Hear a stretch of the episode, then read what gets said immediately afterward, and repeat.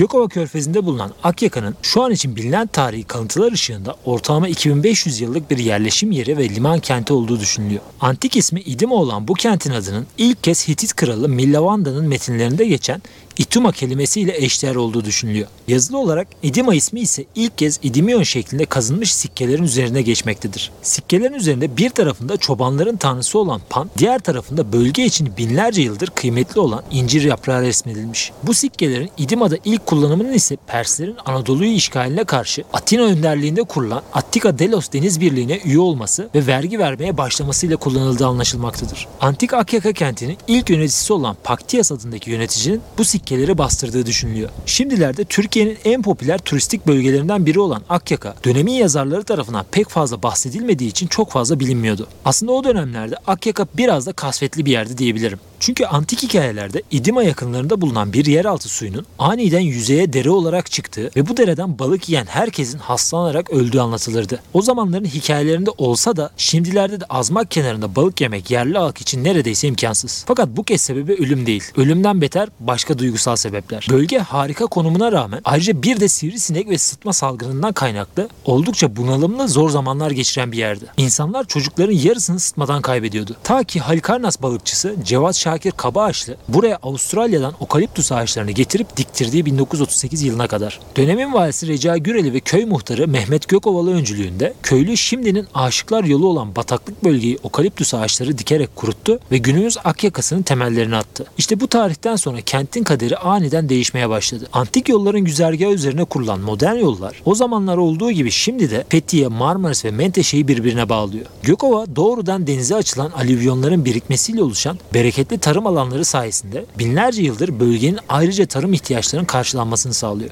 Kıyı yerleşim yerlerinde olduğu gibi Akyaka'da da insanların ana geçim kaynaklarından bir diğerini balıkçılık oluşturuyor. Körfez bu anlattığım sebeplerden kaynaklı diğer kıyı bölgelerine göre insan trafiğinin ve avcılığının çok daha hafif geçtiği bir yer olduğu için her türlü balık ve deniz memelisinin üreyip özgürce yaşadığı bir bölgeydi. Şimdilerde bu balık popülasyonu hem iklim değişikliği hem kirlenme hem de istilacı türler nedeniyle çok ciddi tehlike altında. Ama yine de bölgede yaşayan bir tür ayrıca dikkatleri ve ilgiyi üzerine çekmeyi başarıyor. Bu kadar ilgiyi üzerine çekmesinin temel sebebi birazcık da korku kaynaklı. Çünkü kendisi bölgenin milyonlarca yıldır asıl hakimi ve koruyucusu konumunda. Türkiye denizlerinde en kalabalık yaşadığı bilinen türler arasında olan kum köpek balığı Carcaraginus plombeus ilk olarak İtalyan doğa bilimci Giovanni Domenico tarafından 1827 yılında Adriyatik denizinde tanımlandı ve camgöz köpek balığı türü olduğunu düşünerek Squalus plombeus olarak bilim dünyasına tanıtıldı. Daha sonra Carcaraginus cinsine dahil olduğu anlaşılınca cins ismi Carcaraginus olarak değiştirildi. İsmi Yunanca Karkaros yani keskin,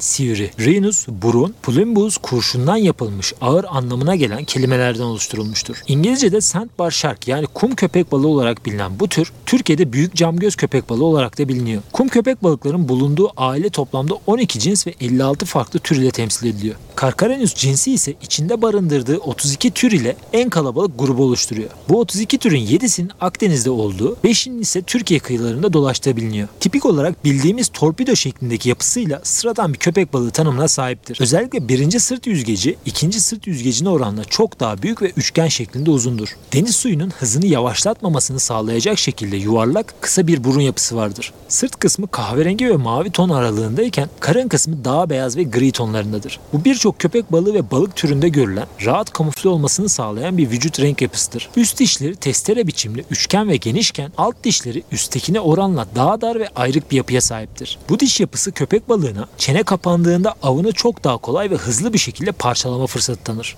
Birçok köpek balığında olduğu gibi yedek dişler sıralı halde olası kırılma durumunda eski dişin yerini alacak şekilde evrimleşmiştir. Genel olarak boyları 200-250 santim aralığında olsa da maksimum 300 santim boya ulaşanları da bilinir. Ağırlıkları genelde dişlerin daha fazladır ve ortalama ağırlıkları 50 ila 90 kilogram arasında değişmektedir. Çoğunlukla derin sularda ve diplerde geceleri avlansalar da yine de yemek bulduklarında affetmez her saat beslenmeye devam ederler. Temel besinlerin diplerde ve kayalıklardayken küçük balıklar, kabuklular, yumuşakçalar, mürenler, ahtapotlar, karidesler, yengeçler ve kalamarlar oluşturur. Ama açık denizde dolaşırken ton balıkları başta olmak üzere sardalya ve uskumrulara saldırmayı çok severler. Özellikle bizim denizlerimizde ilk baharın gelmesiyle Mayıs ve Haziran ayları arasında üreme amacıyla bir araya gelen kum köpek balığı türü çoğunlukla dipte yaşasa da ortalama 20 ila 30 metre derinlikteki bulanık sahil kenarlarında, nehir ağızlarında ve liman girişleri olan yüzeye yakın bölgelerde görüldüğü biliniyor. Köpek balığı koyu olarak bilinen boncuk koyunun dibi kumlu, çamurlu, biraz da deniz çayırlarıyla kaplı. Bu bölgelerde köpek balığı aramak için tüplü dalış yapılmıyor.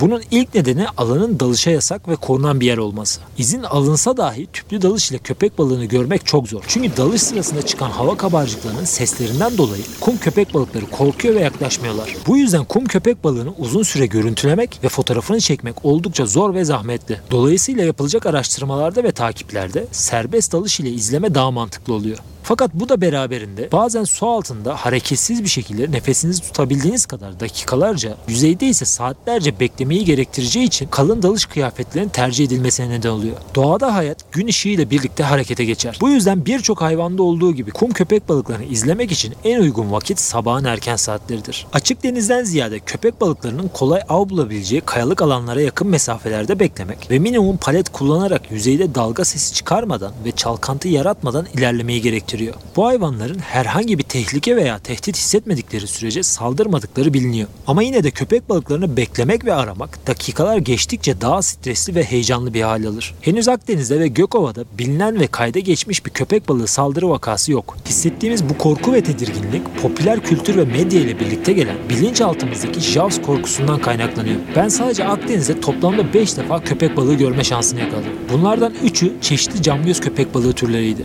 İkisi de Akbük tarafında yaptığımız dalışlarda gördüğüm muhtemelen kum köpek balıklarıydı. Bu hayvanlar insanlardan ve su altında çıkan yapay seslerden korktukları için ürkek davranışlar sergiliyor ve sizden uzaklaşıyorlar. Bu uzun beklemeleri daha etkili kılmanın bir diğer yolu ise bulunduğunuz ortama özellikle kayalık alanlara kamufle olmaktan ve kaya gibi hareketsiz kalmaktan geçiyor. Birçok avcı tür avlarını yakalamak için kamufle olurken birçok av da kendisini arayan avlardan saklanmak için kamufle olurlar. Bazı durumlarda köpek balıkları sizi çoktan fark etmiş ve kaçmış oluyor. Bu yüzden araştırmacılar uzun gözlemler sonrasında bu anlattığım zahmetli dalış sürecini biraz olsun hafifletmek için köpek balıklarının geçiş ve avlanma sahalarını iyice tespit ettikten sonra kendilerine belirledikleri bölgelerde bekleyerek köpek balıklarını aramaya başlıyorlar. Bahsettiğim bu sürecin ayları ve yılları alan uzun ve kapsamlı bir zaman dilimini ifade ettiğini asla unutmamak gerekiyor. Türkiye'de köpek balıkları üzerine araştırmalar yapan doğa bilimcilerden Hakan Kabasakal, Halit Filiz, Murat Bilecenoğlu, Bülent Gözcelioğlu, Harun Güçlüsoy, Mert Ardar ve daha nice bilim insanı Akdeniz'deki deniz canlıları ve köpek balıklarını korumak için bölgede yüzlerce dalış yaparak bu kıymetli verilere ulaştılar. Doğa koruma birlikleri bu köpek balığı türlerinin popülasyonu için henüz çok büyük bir tehlike olmadığını bildirse de özellikle ticari ve sportif avcılık nedeniyle sayılarının hızla azaldığı da biliniyor. Bu köpek balıkları çok yavaş büyüdükleri ve olgunluğa ulaştıkları için özellikle 11-13 yaşlarına geldiklerinde üremeye başlayabiliyorlar. Dişiler çeşitli kaçışlar yapsa da kur davranışlarıyla dişileri etkileyen erkekler spermlerin dişilerin üreme organlarına bırakırlar. Çiftleşmeleri köpek balığı tarzına yakışır bir şekilde biraz sert olur. Bu yüzden erkeklerin ısırıkları dişilerin vücudunda görülebilen yaralanmalara neden olur. Dişilerin yavruları karnında taşıma süresi Atlantik, Pasifik ve Akdeniz'de çeşitli değişiklikler gösterse de ortalama 12 ay kadardır. Ve 2 yılda bir olmak üzere genelde 2 ile 15 arasında yavru dünyaya getirirler. Köpek balıkları 3 farklı şekilde üremektedirler. Yumurtanın döllenmesi dişi içinde olmak kaydıyla bir grup yumurtalarını dışarıya bırakarak ürer. Bir başka grup ise döllenmiş yumurtalarını hemen yumurtadan çıkış olana dek vücudun içinde uterus kanalında tutarak ürerler. Üçüncü grup ise en gelişmişi uygular ve yumurtalarını uterus içinde tutarlar ve doğum yaparlar. Kum köpek balıkları üçüncü şekilde üremektedir. Yani yavrular vivipar üreme olarak bilinen özellikle memeli canlılara benzer gibi görülen bir özellik olan yavruların canlı şekilde karın kısmından çıkmasıyla gerçekleşir. 13 yaşına gelip üreyebilmek bu derece yoğun deniz trafiğinin ve avcılığın olduğu bölgelerde yaşayan köpek balıkları için ulaşılması gerçekten zor bir hedef. Kum köpek balıklarını zorlayan bir diğer süreç ise dünyaya getirdikleri yavru sayısının az olmasıdır. Dişiler yavru köpek balıkları gelişip büyüyene kadar onları korumak için bölgelerde sonbahara kadar dolaşmaya devam etseler de bu yeterli olmuyor. Avcılık, yetersiz beslenme, uzun bir olgunluk süresi ve yavru sayısının az olması gibi temel kriterler gösteriyor ki kısa bir süre sonra soyları konusunda ciddi endişe edeceğimiz bir sürece girmiş olacağız. Tüm popülasyon sayısını bilmesek de bu bölgede araştırmalar yapan bilim insanları her geçen sene daha az köpek balığına denk geldikleri yaptıkları sağ çalışmalarından biliniyor biliniyor. Gökova Körfezi'ndeki belirli koylara düzenli olarak neden geldikleri tam olarak bilinmiyor. Fakat bu bölgelerin zengin balık popülasyonuna sahip olduğunu ve beraberinde eskiden bu yana fok diyarı olduğunu diğer belgeselde belirtmiştim. Köpek balıkları yağlı ve besleyici foklara ve balıklara her zaman bayılırlar. Muhtemelen binlerce yıllık öğrenilmiş içgüdüsel bir davranış olarak bu hayvanlar yavrularının ve kendilerinin kolay ve güvenilir bir şekilde besleneceklerini bildikleri için halen bu bölgeyi üreme alanı olarak seçiyorlar. Ayrıca Türkiye'de Carcharinus leucas yani boğa köpek balığı gibi doğal avcıların olmaması da bu hayvanların buraları güvenli görmesine neden oluyor. Kum köpek balıkları Gökova Körfezi civarında ortalama 2 ila 3 ay arası kadar kalıyor. Erkekler daha erken derin sulara dönerken dişilerin üremesi için bölgede biraz daha vakit geçirmesi gerekiyor. Bu yüzden denk geldiğimiz ve gördüğümüz köpek balıklarının çoğunun dişi olması muhtemel.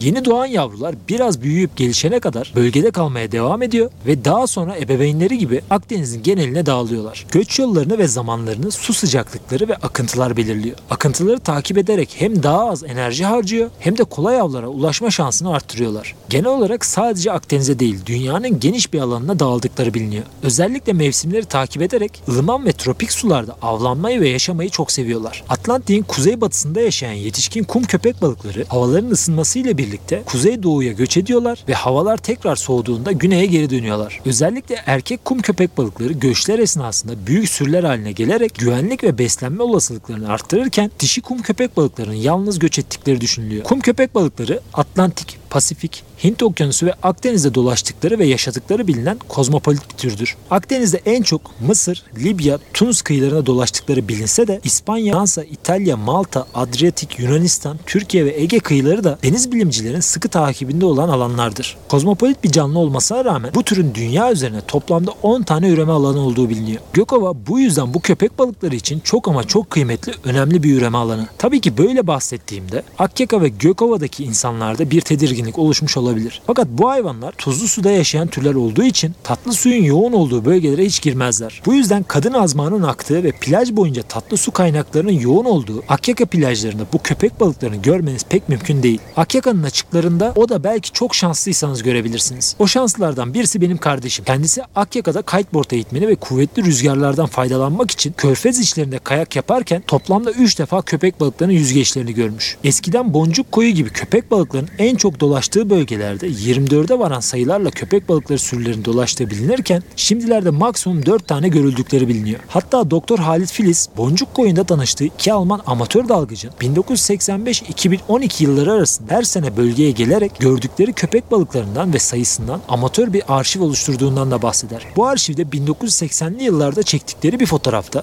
aynı anda toplamda 24 tane köpek balığını bir arada gördükleri biliniyor. 1990'lı yıllarda ise bir başka fotoğrafta 10 köpek balığı aynı karede görüntülenmiş. Bu arşivlerin katkısıyla da bölgede köpek balığı sayısının düşmekte olduğu desteklenmekte. Eskiden Akyaka'da yaşayan insanlar daha şanslıydılar. Daha çok köpek balığı görüyorlardı. Fakat görenlerin çoğu balıkçı olduğu için bu köpek balıkları ciğerindeki yağlarından faydalanmak üzere birer av konumundaydı. Daha sonra eti de yerli ve yabancılar tarafından ilgi görmeye başlayınca daha çok avlanan türler arasına girdi. Gökova Körfezi özel çevre koruma alanı ilan edilen 1990 yılına kadar köpek balığı avcılığı talep olduğu için artmaya devam etmişti. Köpek balıkları o döneme kadar çok iyi para etmeye başlamıştı. Fakat sayıları azaldığı için daha sonra tamamen koruma altına alındılar. Hatta Doktor Halit Filiz Su Ürünleri dergisinde balıkçıların ellerinden kaçırdıkları, kaçarken de iğneler ile yüzünü yaraladığı için adını yaralı yüz koydukları dev cesur bir köpek balığı hastalığından da bahseder. Yaralı yüzün daha sonra Mert Ardar'ın 2019 yılındaki gözlem önerileri raporunda üzerinde bir parazit ile tekrar görüldüğü bildirilmişti.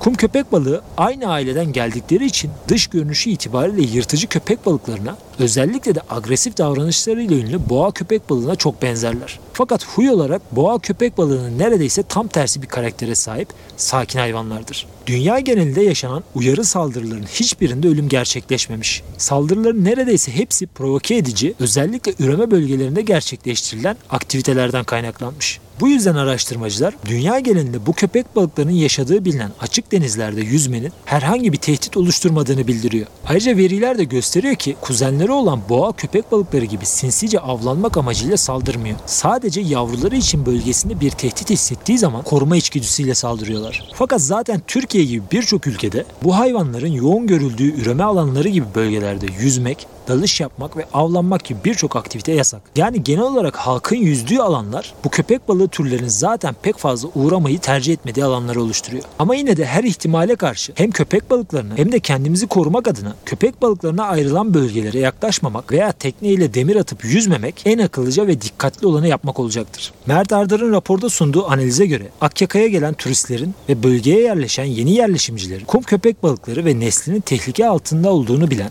insan sayısı oldukça az. Yani bu köpek balıklarını gelecek nesillerin de tanımasını istiyorsak bu canlıları daha çok insana anlatmalı ve bilgilendirmeliyiz. Muğla'nın Marmaris ilçesine bağlı Çamlıköy'de 1990 yılında birinci derece doğal sit alanı ilan edilen Boncuk Koyu, kum köpek balıklarının dünyada ürediği sayılı yerlerden birisi olduğu için karadan ve denizden ulaşımı tamamen kapatılarak girişleri yasaklandı ve Carcharenus plumbus'un üreme alanı olarak koruma altına alındı. Bölge deniz üstünden şamandıralarla tekne, balıkçı, yüzücü ve tüplü tüpsüz her türlü dalış yapılmasının yasak olduğu tabelalarla bilgilendiriliyor. Artık boncuk koyu hayatını ve çalışmalarını kendilerine adayan bilim insanları sayesinde kum köpek balıklarının özgürce aşk yapabildiği güvenli bir alan. Ben kum köpek balıkları adına onlarca yıl yüzlerce dalış yaparak araştırmalar yapan bilim insanlarına buradan teşekkür ediyorum. Siz de bu bölgede veya Akdeniz genelinde herhangi bir köpek balığı görürseniz lütfen kayıtsız kalmayın ve aşağıdaki linklerden yetkili kişi ve kurumları mutlaka bilgilendirin. Kim bilir belki bir köpek balığın hayatını siz kurtarmış olursunuz.